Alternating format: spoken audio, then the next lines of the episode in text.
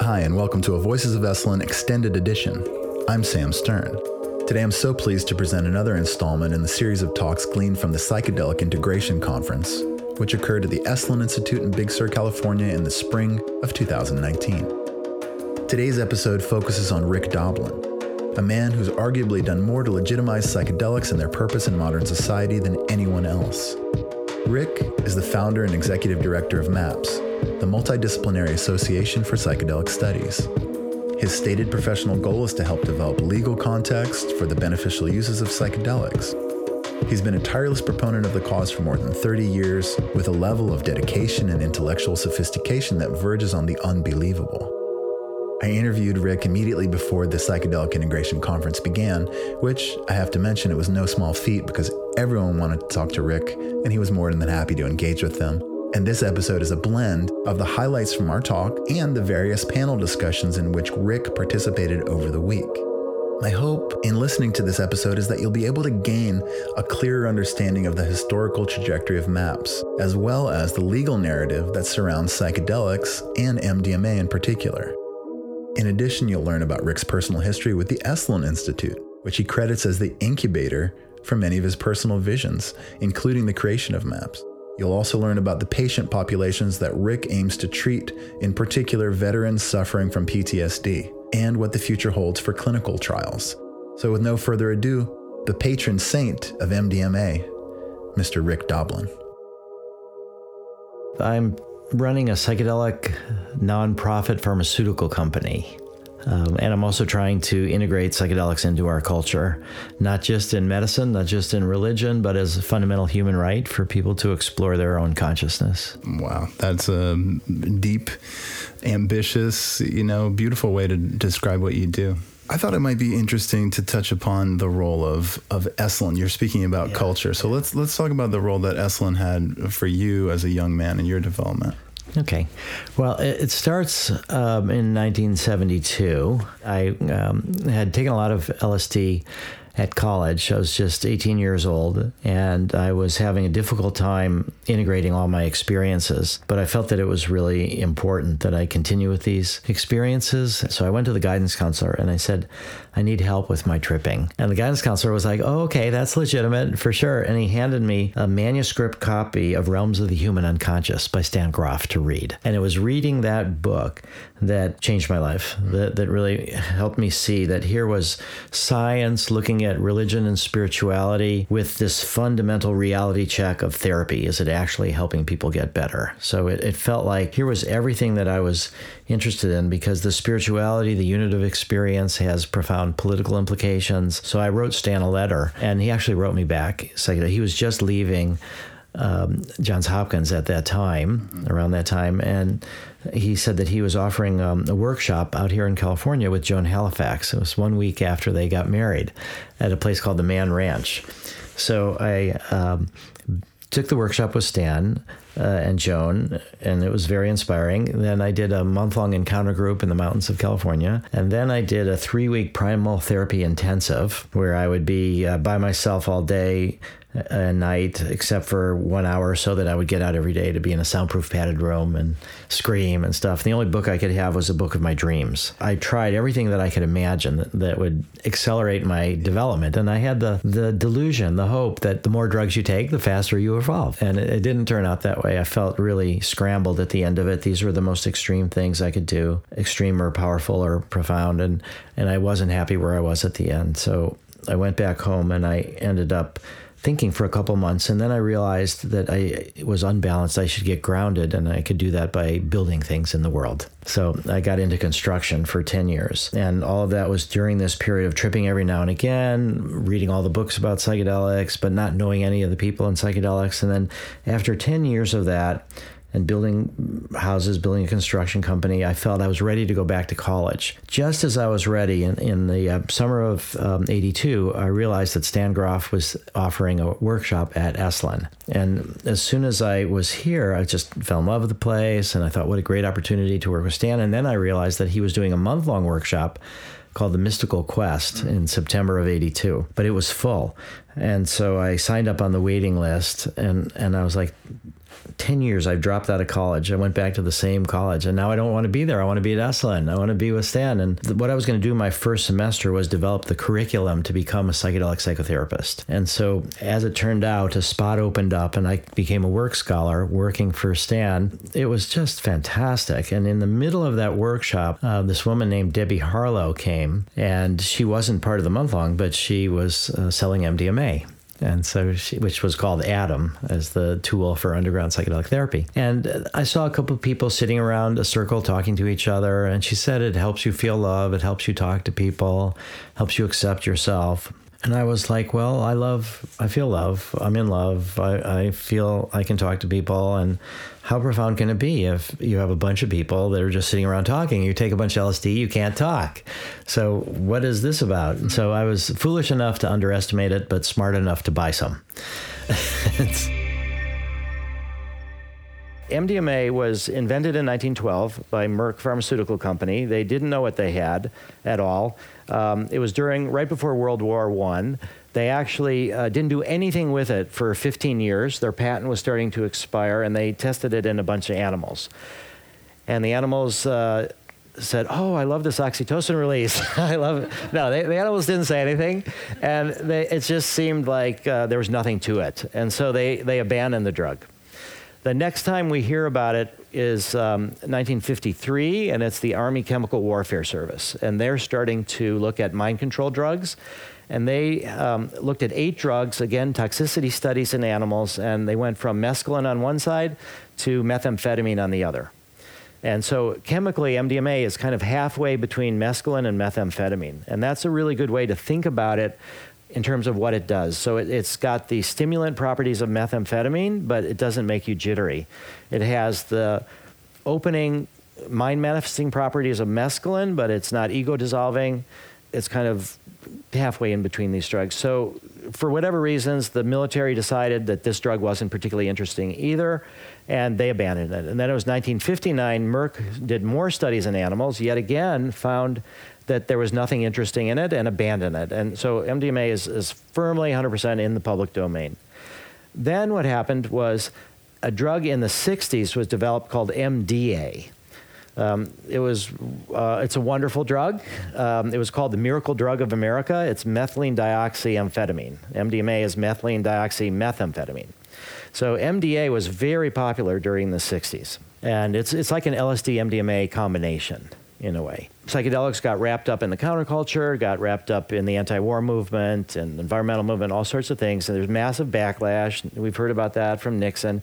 And so once the Controlled Substances Act came down in 1970 and all these different drugs were criminalized, chemists were starting to look at how do we modify these drugs that we know about and modify them so that they're new, unique drugs that would be legal. Right now, so there's a, a, bill called the analog bill. So if you have a drug that's similar in structure or effect to a drug that's already illegal, it's supposed to be illegal too. But at that time, the DEA had to say this particular drug is illegal. And if you tinker with it a little bit, then it's legal. So MDMA was independently rediscovered. Um, actually, it was a graduate student of Sasha that told him to check into MDMA, and he made it, and then he took it. Um, he had this terrific program where he had 12, 12 people that he would develop drugs first, then he and his wife Anne would try them, and then if they thought they had potential, they would circulate it to this small group of 12 people to try to get different people's attitudes on how this drug was like, and if they thought it had potential. And then if it did have potential, then it would go to Leo Zeff. Um, Leo was uh, a clinical psych PhD he had done a lot of work with um, LSD and other psychedelics, also Ibogaine. He really helped introduce Ibogaine uh, with Claudio Naranjo here into the US. Um, Leo was a tremendous uh, teacher of many, many therapists and psychiatrists. And so once Leo got this drug, he was about to retire, and he decided this drug has so much potential that he came out of retirement. He taught um, many hundred or so therapists and psychologists how to work with it. And from the middle 70s to the early um, 80s, roughly half a million doses of MDMA under the code name Adam were distributed through these circles.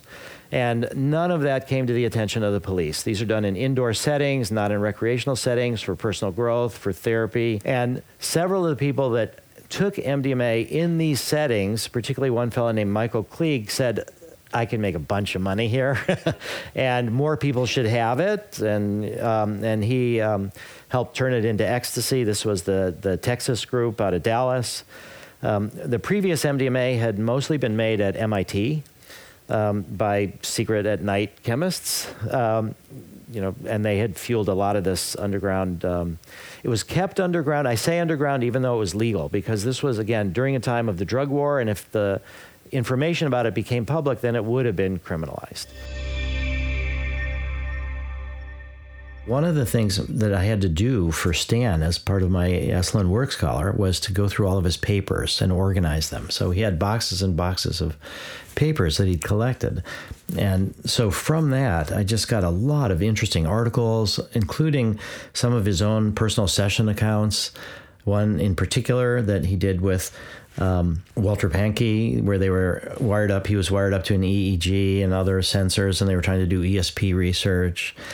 Um, but this process of being at Esalen and and being in this environment, and then starting to get a little hint of uh, Brother David Steindl-Rast, who was uh, from the Camaldolese Monastery nearby, and he was one of the teachers, and and then once I came back from um, Esalen back to school, and I started working on my um, curriculum and all the different classes.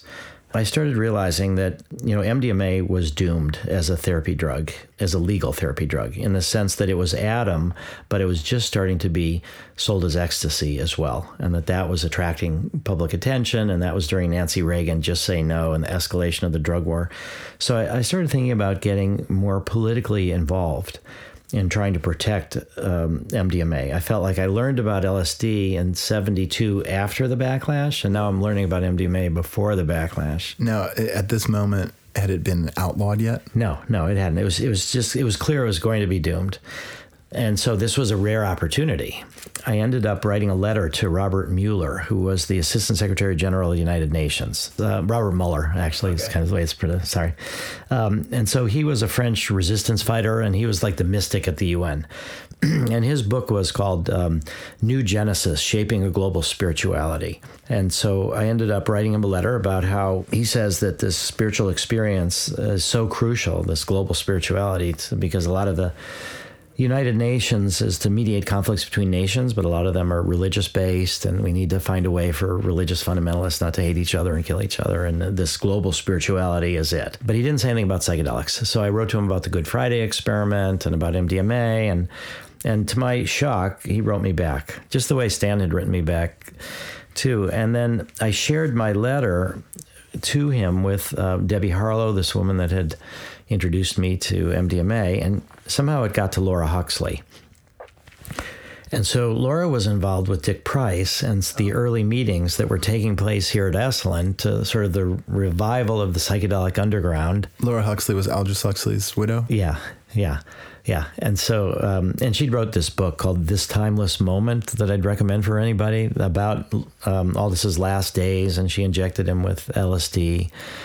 And they were working on this beautiful, beautiful article, his final article of his life that was supposed to be about Shakespeare and turned into Shakespeare and death. And it's about our purpose in life and our business is to wake up. It's a beautiful, beautiful book.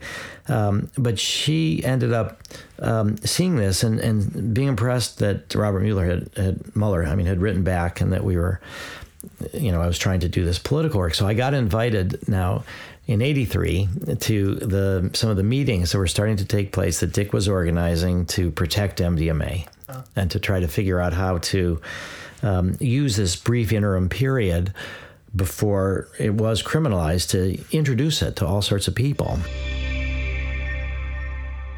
I came back again in um, early 1984, where Stan and Christina had a, another month long workshop that was called the Spiritual Emergence Network So it was how to help people having difficult experiences, not necessarily with psychedelics, but kind of different breakdowns of their worldview. And that month was very profound. It was it was getting more and more into learning how to be a therapist. Um, and then once I um, came home from that, I was only home for four or five days. And a friend of mine called me, and I had previously sold him MDMA. He had done it with a girlfriend that I'd never met. And during their MDMA experience together, prior rape and violent assault came to the surface in her, and she felt like she couldn't manage it. And so she checked herself into a mental institution to protect herself. And after four or five days or whatever, they stabilized her and then she was released. But she was released with the same old prescription drugs that had never really helped her before. So she was even more suicidal when she got out than when she went in. And my friend called me and said, Can you help her?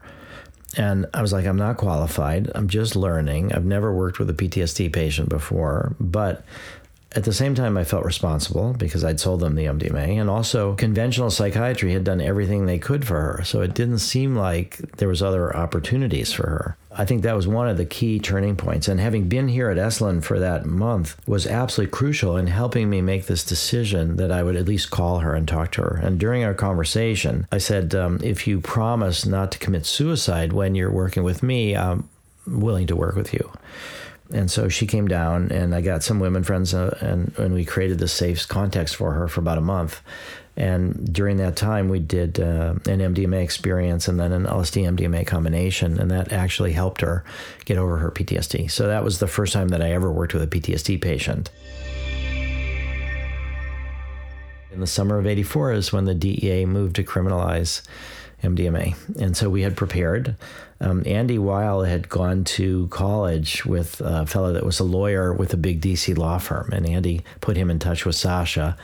And they conversed, and this lawyer, Rick Cotton, said that his firm would take the case pro bono. So we had big DC law firm representing us, and I ran around and got different people to sign on this appeal. And then we went to, uh, I went to Washington and filed for the lawsuit.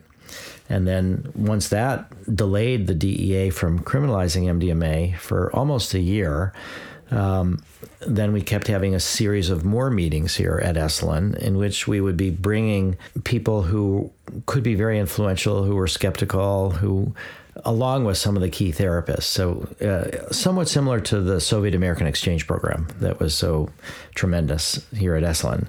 And so we just had this whole sequence of meetings, and then it got to be um, that we were winning in the court of public opinion in the media. So Brother David Steindl-Rast was willing to speak to the first media article, the first major media article ever about MDMA it was in early 1985, and it was Newsweek.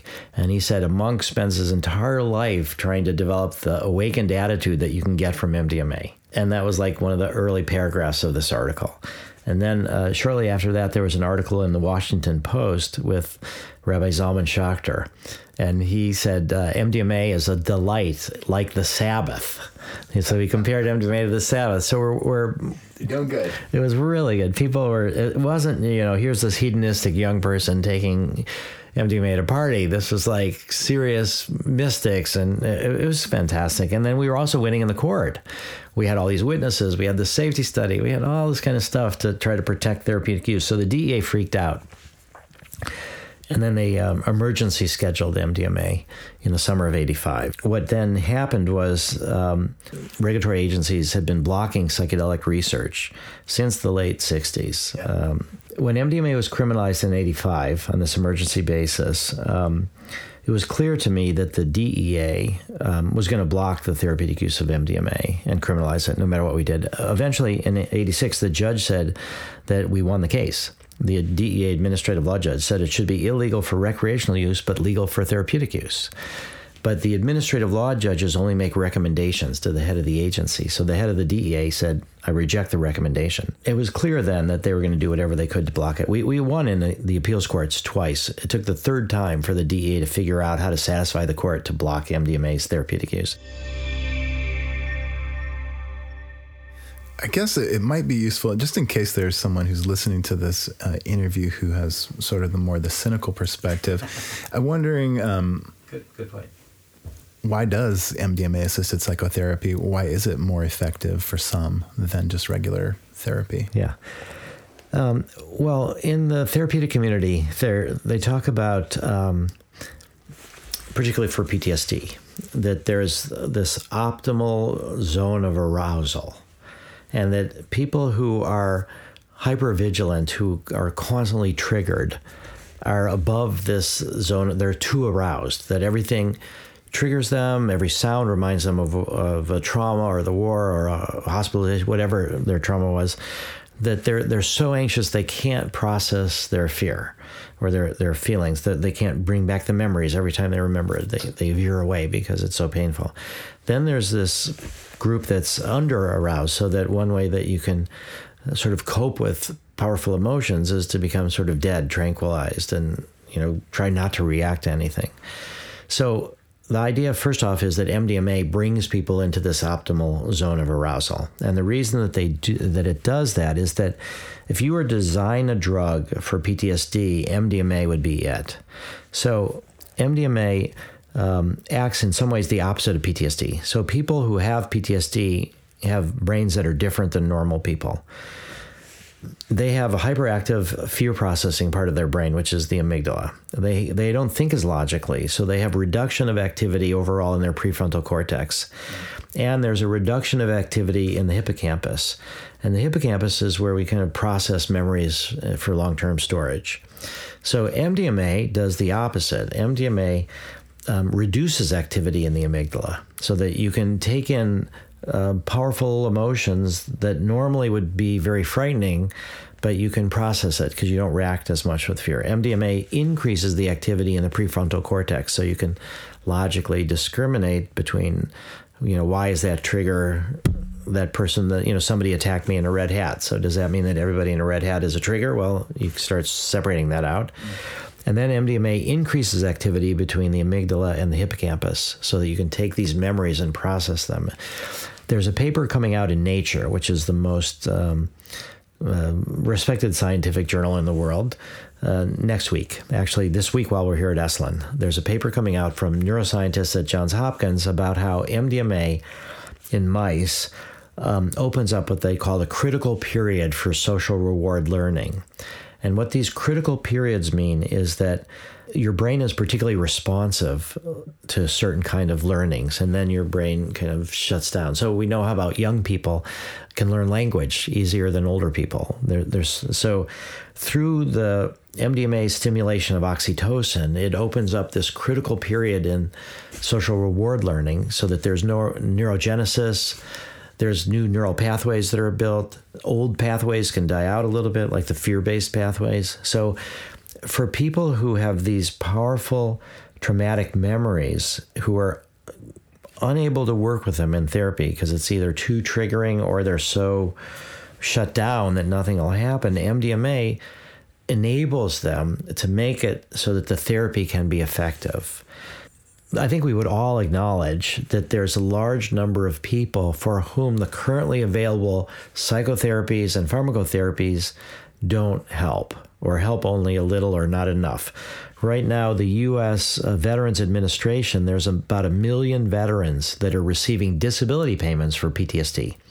And there's about 8 to 10 million people in America that have PTSD, way more from sexual assault and um, accidents, natural disasters, operations, all different causes than just war. But it's the veterans that get most of the attention, but there's way more people that have PTSD from other causes. Even prolonged grief is a form of, of PTSD. And so, what we've um, been able to show to skeptics, first off, is that there is a problem out there.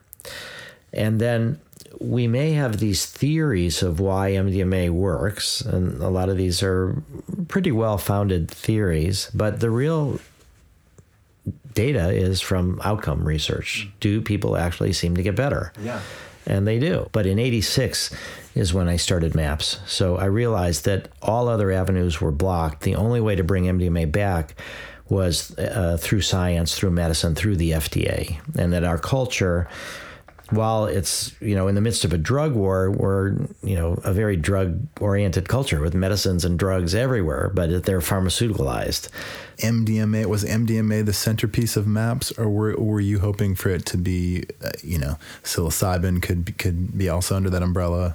Yeah, I, I, was hoping that it would be psychedelics in general, but for strategic reasons, um, I realized that um, that MDMA was the most gentle of all the psychedelics, and one of the other things that we believe is that training therapists to work with this drug or to work with psychedelics that therapists are more effective if they've done the drug themselves.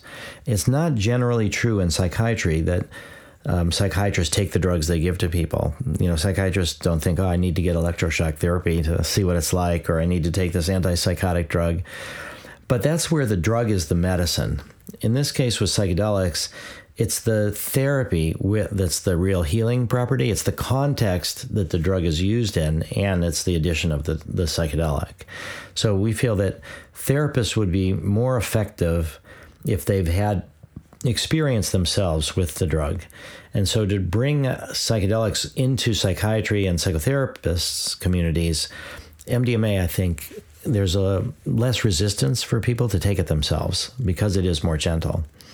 So MAPS was essentially started as um, broad based. I, I, had learned too that I'd had a nonprofit that I'd started with Debbie Harlow and a woman, Alise Agar, that was called Earth Metabolic Design Lab, which I'd started in 84 to, to gather all the people that we were meeting with at Esalen and the psychedelic community to use that as the nonprofit vehicle to sue the DEA.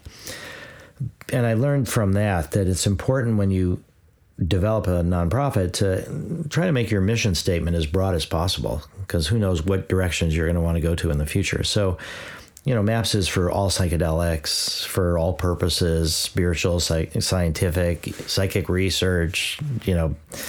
So I made it made it very broad, but our, for strategic reasons, we focused on MDMA, and then we had to pick a patient population that would be most likely to benefit from it, for whom there was a lot of general cultural appreciation for the patients. Yes. So it was really important to pick socially desirable people that we want to help. Plus, there had to be a disease where um, the modern, the pharmaceutical medicines didn't work all that well, where they worked for some but left a large number of treatment resistant people. Plus, in 84, I had worked with someone with PTSD and saw that it had helped. Um, on the other hand, there was all this concern about MDMA neurotoxicity and this idea that one dose, permanent brain damage, functional consequences, and it should never be even researched. We should be banned. That was what the NIDA funded researchers were saying. So we initially thought the other kind of group that people are sympathetic with are people that are dying. That's going to be all of us, and we're all more scared of dying than of drugs. And so from 86, when MAPS was started, uh, we had a series of different protocols that were submitted to the FDA from Harvard, from UC San Francisco. They were all rejected. And then in 87, I graduated from uh, New College with a bachelor's. And what I'd learned then is that if you talk about transpersonal psychology as your focus, that that trains you perfectly to study and be a psychedelic psychotherapist. Okay. So it was transpersonal psychology and psychedelic psychotherapy became my major. And I tried to get into a clinical psych PhD program to learn how to do psychotherapy outcome research, but nobody would let me in. And it was at a time where psychedelic research was still blocked. And so what happened was that um, since 1972 to 1987, um, 15 years of my life had been all focused on trying to become a psychedelic therapist and to move forward into that and work on this clinical psych PhD. But since nobody would let me in, I was like, this whole road is blocked. And so I decided to go home and think about it and get stoned. And so, under the influence of marijuana, which I use a lot for um, when I'm in, stuck in a box, trying to be creative about how to you know what are your assumptions that keep you trapped or what, what ways can you expand this or vary that? So under the influence of marijuana i had this realization that there's a pattern in my life that i want too much too soon. Mm. i'm kind of ahead of my time or i want relationships to be faster than they are or i said okay but here is another example. I want too much too soon. I want to study psychedelics but the politics is in the way of the science. So then i have to study the politics And so I came out with this new thing. And then I thought, oh, well, how am I going to study the politics? And I remember there was one article in Harper's Magazine, a bunch of people were interviewed and uh, drug policy experts, and one of them was talking about our lawsuit against the DEA. And it turned out he was a professor at Harvard at the Kennedy School of Government, which I had previously never even heard of. So I thought, okay, where would I have the ability to make an impact? And I thought the Kennedy School of Government. So I called this guy up. His name was Mark Kleiman. and I said, Would you be my mentor? I need to study politics. And I have no background really.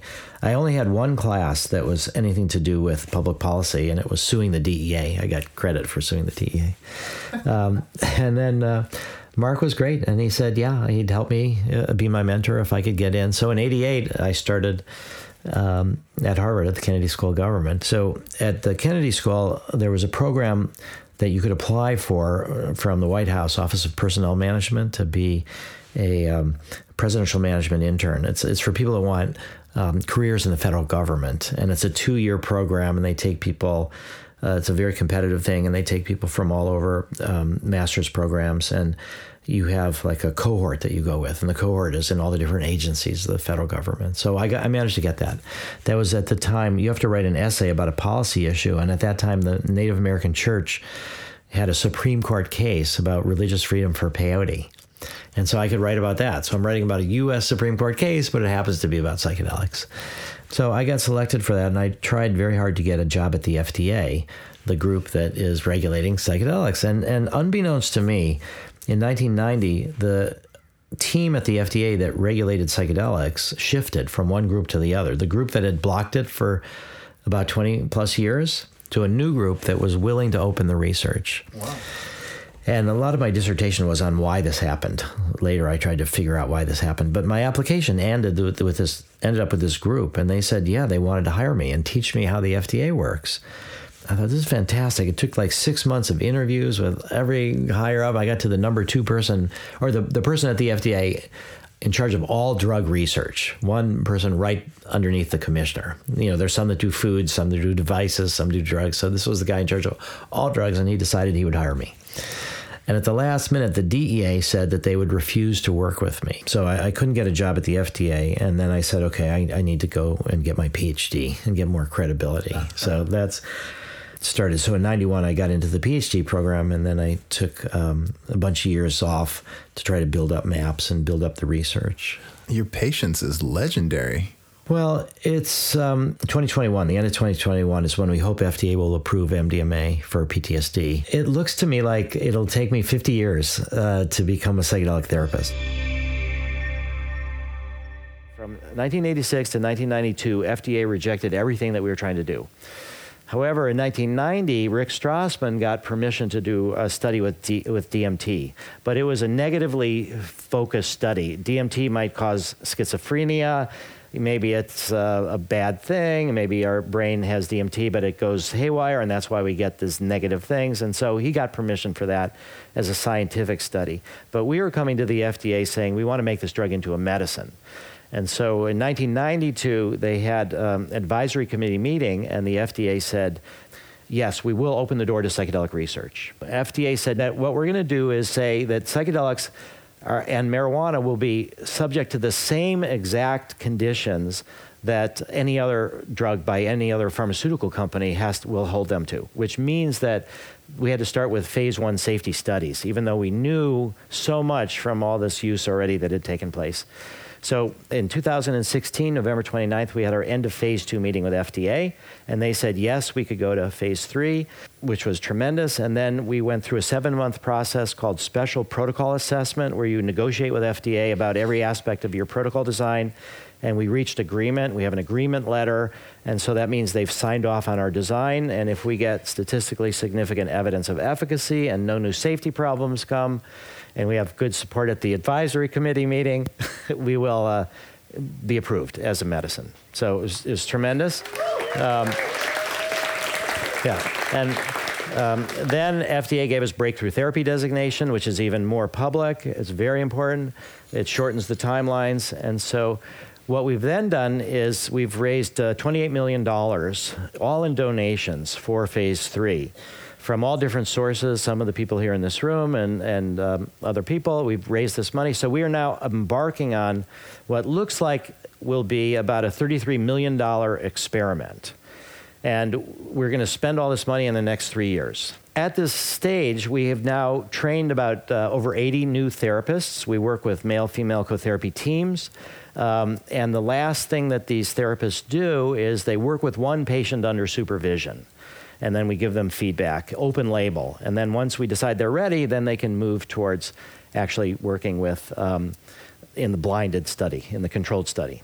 And the results from our phase two are that chronic, on average, severe treatment resistant PTSD, we felt we had to work with the hardest cases.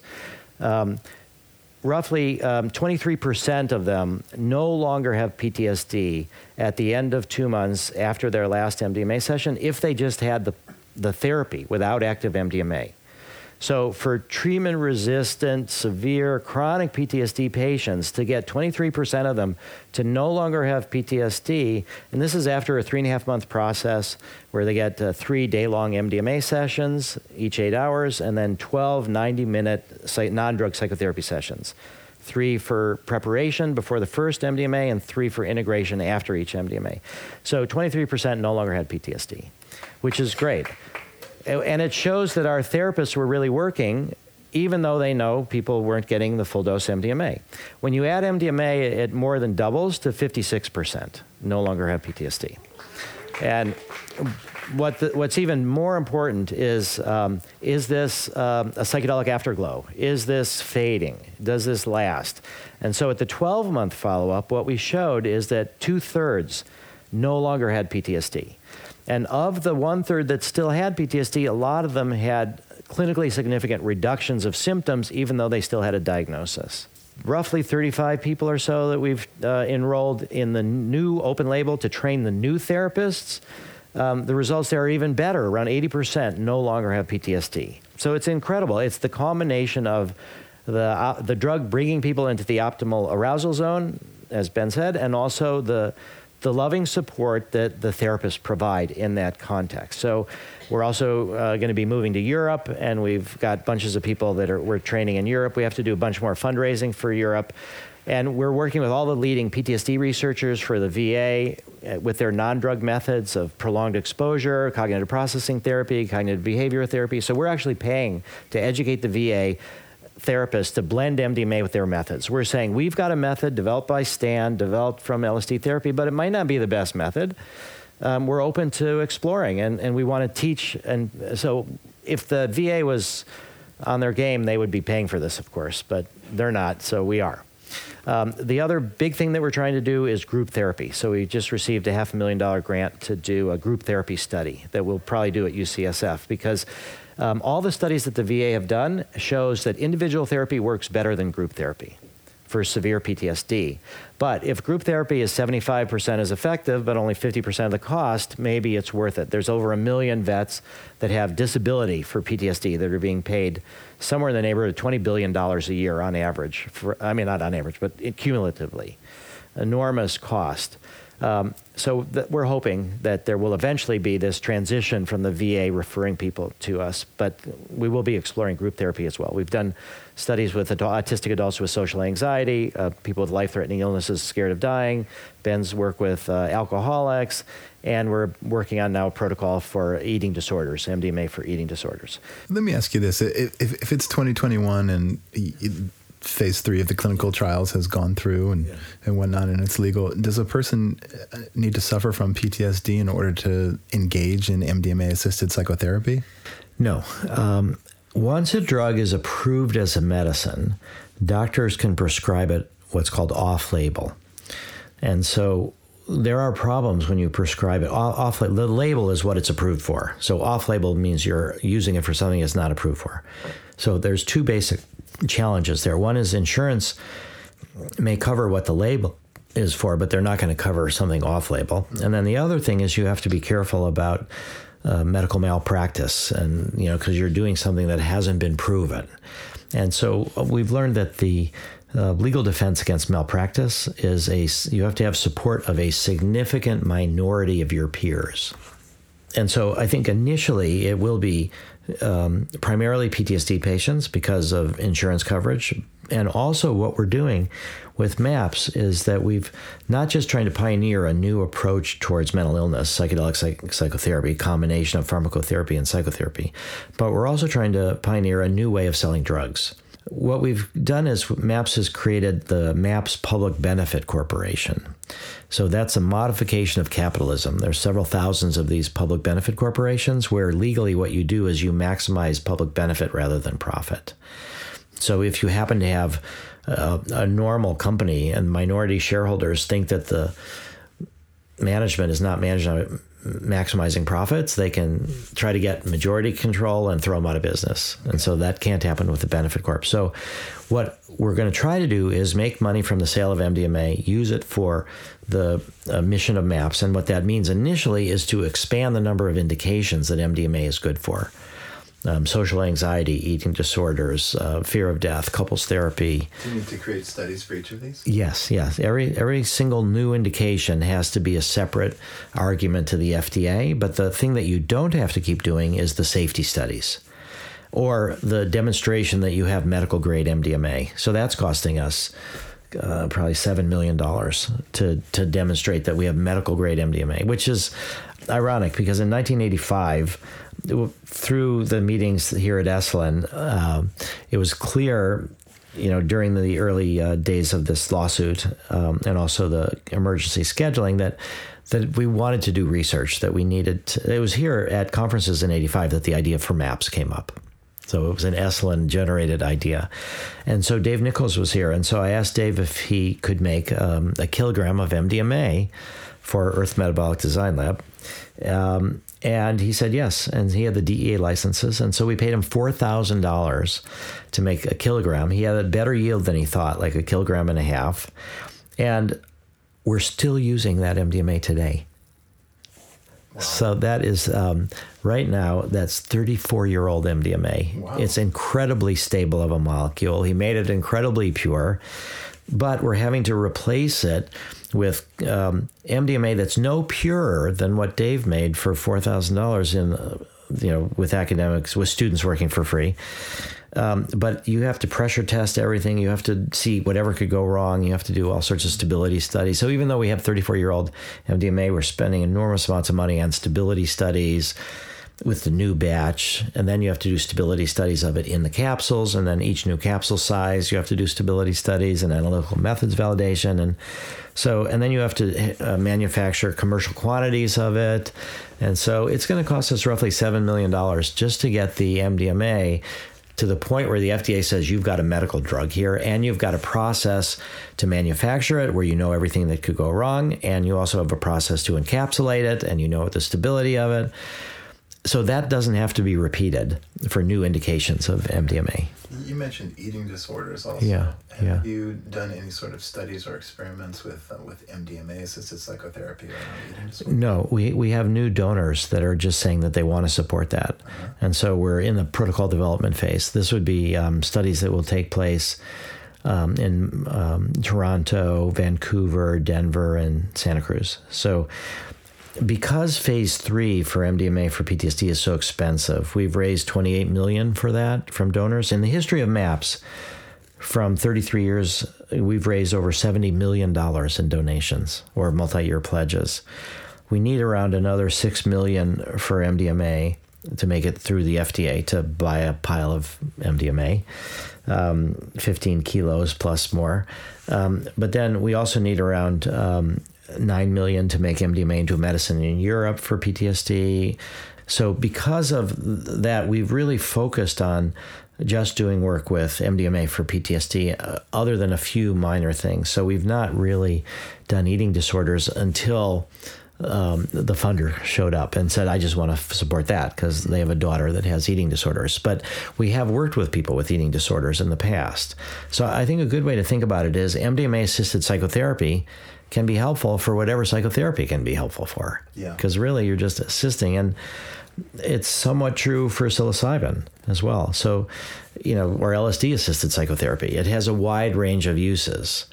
um, I mean, in general, those uses have been focused on uh, helping people who are facing death or helping alcoholics or heroin addicts.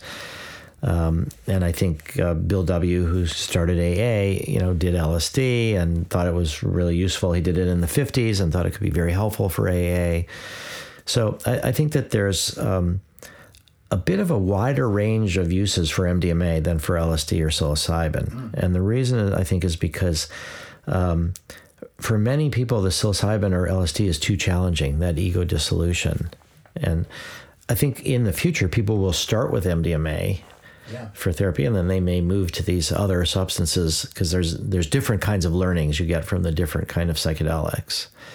And so I think MDMA is the doorway into the culture, and it's also going to be the doorway into um, the whole field of psychedelic medicine. And the psychedelic clinics that we're starting to talk about will be eventually, right now, there's like 14,500 drug abuse treatment clinics in the United States.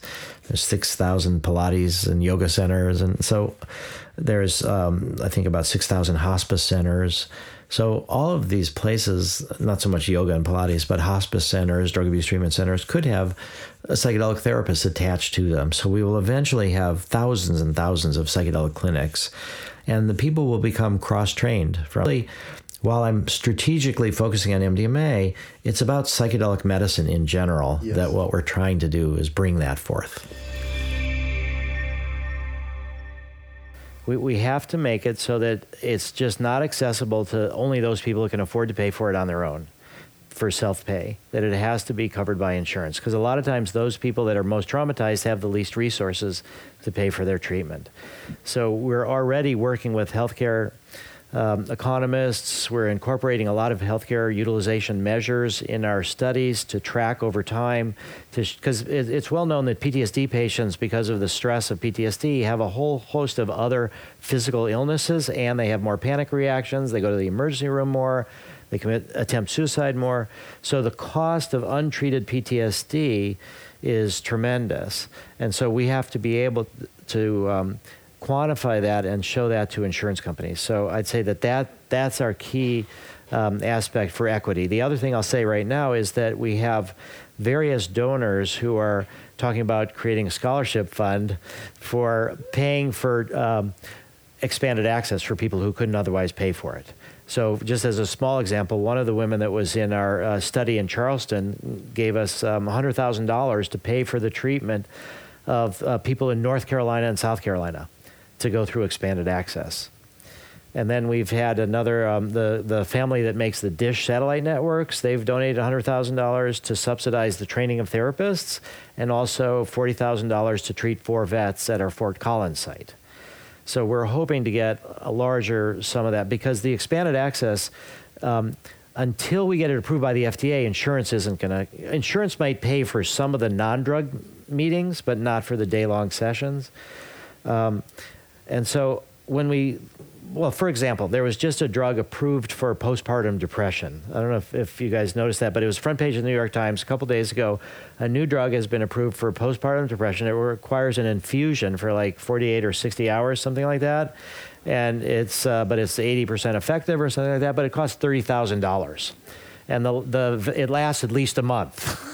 All right. So when we think about the cost of MDMA therapy, so what our model is for three sessions, it's 42 hours of therapy, therapy time with two therapists. So another thing that we're negotiating right now with FDA is what are the criteria, what are the qualifications of these two therapists? And so the FDA said that they'll go with our model, which is that one of them has to be licensed as a therapist and the other doesn't have to be licensed. They would be a student working for getting hours to qualify to be a therapist, but they'd be working at a lower rate. And so the FDA said you could choose that, or you could choose this other thing, which is, but you don't have to choose it, but it's what we're thinking might be our minimum requirements, which is one of the people has to have either an MD or a PhD, and the other has to have at least a BA and has to have mental health training. So we are developing our reasons why that's inappropriate and unduly expensive, and also PhD psychologists often do research as well as treatment. So they might not even be as experienced as master's level therapists that just do therapy all the time. So there's no logical reason for that. But I think it's how do we um, persuade the regulatory agencies and then how do we persuade insurance companies to cover? So we're arguing against even requiring a BA of the person that's the second person and trying to say that our training program is all the mental health training that they need and that they'll be working under supervision of the other person that does have the license and that they don't need an MD or a PhD. So I think that we're assuming somewhere $15,000 or so, $15,000, $20,000 might be for this course of three sessions, depending on where the people are, how expensive their rent is, how much they're charging per hour, stuff like that. So from a long term perspective, that kind of an intervention is really inexpensive if you help people not have PTSD for decades and decades. And, and the big problem here in America compared to Europe is that in America, the people that pay for the medical treatments are usually not the same that pay for disability if they don't work. But in national healthcare systems, they pay for both sides. So right now, the VA, uh, the last time they put out the numbers was uh, 2005. About 2004 is 20,000 a year on average for people that had a disability for PTSD. So one year, and these are mostly young people who are going to be around for decades. So our treatment for them costs less than one year of disability, and they could have 30, 40 years of disability. So I think we can make that economic case, and therapists shouldn't have to work for free. You should be able to, you know, make a living at it as well. Let's talk just for a second about this moment of time. You know, we have this big conference here. We have an incredible group of people.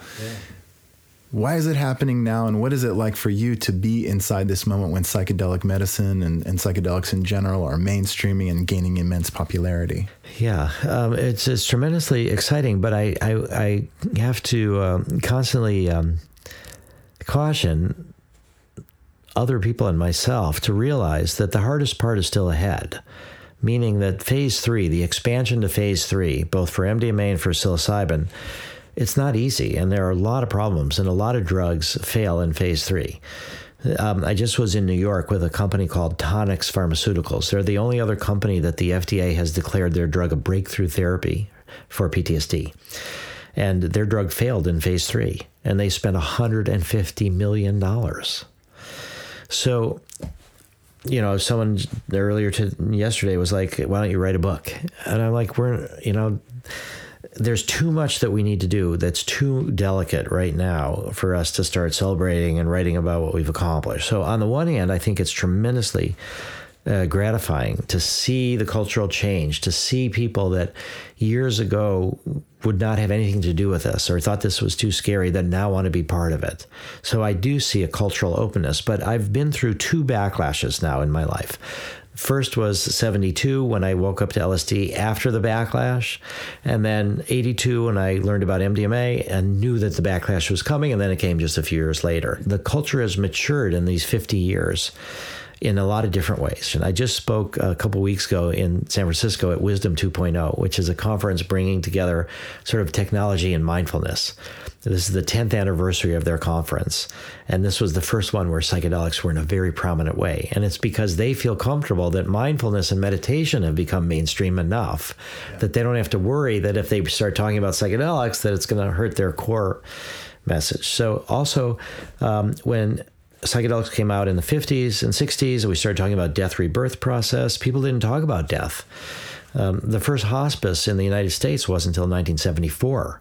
And now there's, as I said, around 6,000 of them. So the culture has really integrated spirituality in the sense of mindfulness and meditation. It's integrated death in different ways. Birth wasn't really um, the, the, way it is now. Women were tranquilized, men were not allowed in the delivery room, and that's changed. Now we have birthing centers. So, so I think the raw power of life, death and birth and spirituality have been integrated to a large extent.